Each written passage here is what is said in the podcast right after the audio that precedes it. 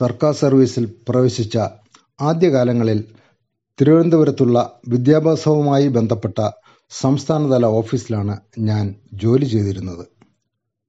രാജഭരണകാലത്ത് സ്ഥാപിതമായ ഈ ഓഫീസ് പൗരാണികമായ വാസ്തുഭംഗിയുള്ള അനേകം കെട്ടിടങ്ങളുടെ ഒരു സമുച്ചയമായിരുന്നു. പ്രധാന റോഡിൽ നിന്നും സാമാന്യം ഉയരത്തിലുള്ള ഓഫീസിന്റെ മുൻവശത്ത് പൂർവകാലത്ത് സംരക്ഷിക്കപ്പെട്ടിരുന്ന പൂന്തോട്ടത്തിന്റെ ശേഷിപ്പുകൾ കാണുവാനുണ്ടായിരുന്നു.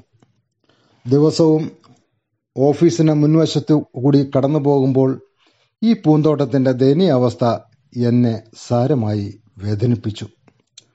വളരെ ചെറിയ ഇടപെടലിലൂടെ ഇവിടെ ഒരു പൂന്തോട്ടം പുനരാവിഷ്കരിക്കാമെന്നുള്ള ചിന്ത എന്നിൽ ഉദിച്ചു.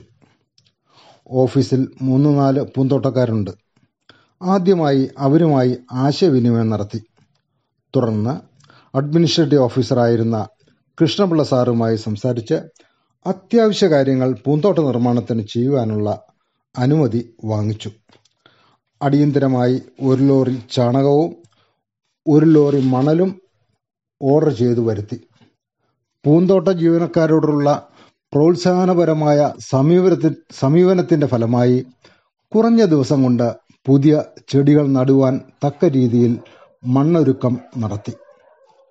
അന്ന് ഞങ്ങളുടെ വീട്ടിൽ നട്ടു നട്ടുവളർത്തിയിരുന്ന ആറേഴ് നിറങ്ങളിലുള്ള പത്തുമണി ചെടികൾ ചെടികളുടെ ചെറിയ കമ്പുകൾ കൊണ്ടുവന്ന് തടങ്ങളിലെല്ലാം നട്ടു. നഗരത്തിലെ പ്രധാനപ്പെട്ട നഴ്സറികളിൽ നിന്നും ചാരുതയുള്ള കുറേ ഇനത്തിലുള്ള ചെടികളും വാങ്ങിച്ച് നടുകയുണ്ടായി. രണ്ടു മാസം കഴിഞ്ഞപ്പോൾ വിവിധ നിറങ്ങളിലുള്ള പത്തുമണിപ്പൂക്കൾ വിരിഞ്ഞ് അതിമനോഹരമായ ഒരു ഉദ്യാനമായി ഓഫീസിന്റെ മുൻവശം മാറിയിരുന്നു. ഓഫീസ് ജോലി ചെയ്യുന്ന നൂറുകണക്കിനായ ജീവനക്കാർക്കും പ്രതിദിനം വന്നുപോകുന്ന പൊതുജനങ്ങൾക്കും പൂന്തോട്ടം വളരെ നയനാനന്ദകരമായ കാഴ്ചയായി മാറിയിരുന്നു. വിദ്യാഭ്യാസ ആസൂത്രണത്തിന് അത്യാവശ്യമായ വിവരശേഖരണം നടത്തി സമയാസമയങ്ങളിൽ റിപ്പോർട്ടുകൾ തയ്യാറാക്കി കേന്ദ്ര സംസ്ഥാന സർക്കാരുകൾക്ക് സമർപ്പിക്കുക എന്നതായിരുന്നു ഞാൻ മേൽനോട്ടം വഹിച്ചിരുന്ന വിഭാഗത്തിന്റെ ചുമതല. ഇതിനായി അനേകം ജീവനക്കാർ ഈ വിഭാഗത്തിൽ ജോലി ചെയ്തിരുന്നു. ജീവനക്കാരെല്ലാം ഒത്തൊരുമിച്ച് ഒരു ടീം ആയി ജോലി ചെയ്തിരുന്നതുകൊണ്ട് ഈ വിഭാഗത്തിന് ഓഫീസിൽ നല്ല സൽപ്പേരുണ്ടായിരുന്നു. റിപ്പോർട്ടുകളെല്ലാം വളരെ കൃത്യമായി തയ്യാറാക്കിയിരുന്നതുകൊണ്ട് ഡയറക്ടർ ഉൾപ്പെടെയുള്ളവരുടെ പ്രശംസ ഞങ്ങൾ പിടിച്ചുപറ്റിയിട്ടുണ്ട്. കാര്യങ്ങൾ ഇപ്രകാരം ക്രമമായി ഓഫീസിൽ നടന്നു പോന്നിരുന്നുവെങ്കിലും സീനിയർ ക്ലാർക്കായ രാധാകൃഷ്ണന്റെ ഔദ്യോഗിക പ്രവർത്തനം സെക്ഷന് അവമതിപ്പുണ്ടാക്കുന്ന തരത്തിലായിരുന്നു. ഒരു നാമമാത്ര സർവീസ് സംഘടനയുടെ സംസ്ഥാന ഭാരവാഹിയായ അദ്ദേഹം മാസത്തിൽ ഒന്നോ രണ്ടോ ദിവസം ഓഫീസിൽ വരുന്നത് പതിവാക്കിയിരുന്നു. ഓഫീസിൽ ആബ്സെന്റ് ആകുന്നവരുടെ ഹാജർ പുസ്തകത്തിൽ ചുവന്ന മഷി കൊണ്ട് എ എന്ന് അടയാളപ്പെടുത്തുകയാണ് ഓഫീസ് ക്രമം.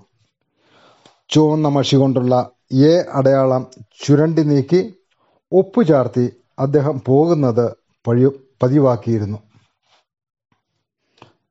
ഈ നടപടിക്രമങ്ങൾ അവസാനിപ്പിക്കണമെന്ന് അദ്ദേഹത്തോട് വാക്കാൽ ആവശ്യപ്പെട്ടെങ്കിലും വീണ്ടും ധിഖാരപരമായി അത് തുടർന്നു പോന്നു പിന്നീടൊരിക്കൽ അദ്ദേഹത്തിന്റെ പിതാവിന്റെ നിര്യാണം സംബന്ധിച്ച് ഓഫീസിൽ ഇല്ലായിരുന്ന ദിവസം പോലും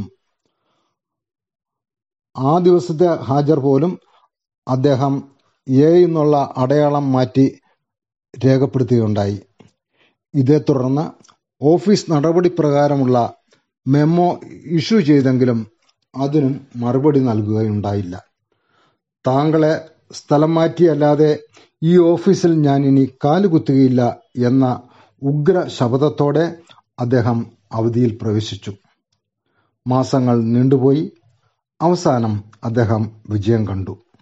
മന്ത്രിയുടെ ഉദ്ര ഉഗ്ര ശാസനയ്ക്ക് വഴങ്ങി അത്യധികം സ്നേഹിക്കുകയും സഹായിക്കുകയും ചെയ്തു പോന്ന ഡയറക്ടർ എനിക്ക് സ്ഥലം മാറ്റ ഉത്തരവിറക്കേണ്ടി വന്നു. താമസിയാതെ ഒരു ദിവസം ഓഫീസ് മുറ്റത്തെ പത്തുമണിപ്പൂക്കൾ മിഴികളടഞ്ഞ നേരം ട്രാൻസ്ഫർ ഓർഡറും കയ്യിലേന്തി പുതിയ ഓഫീസിലേക്ക് ഞാൻ നടന്നകുന്നു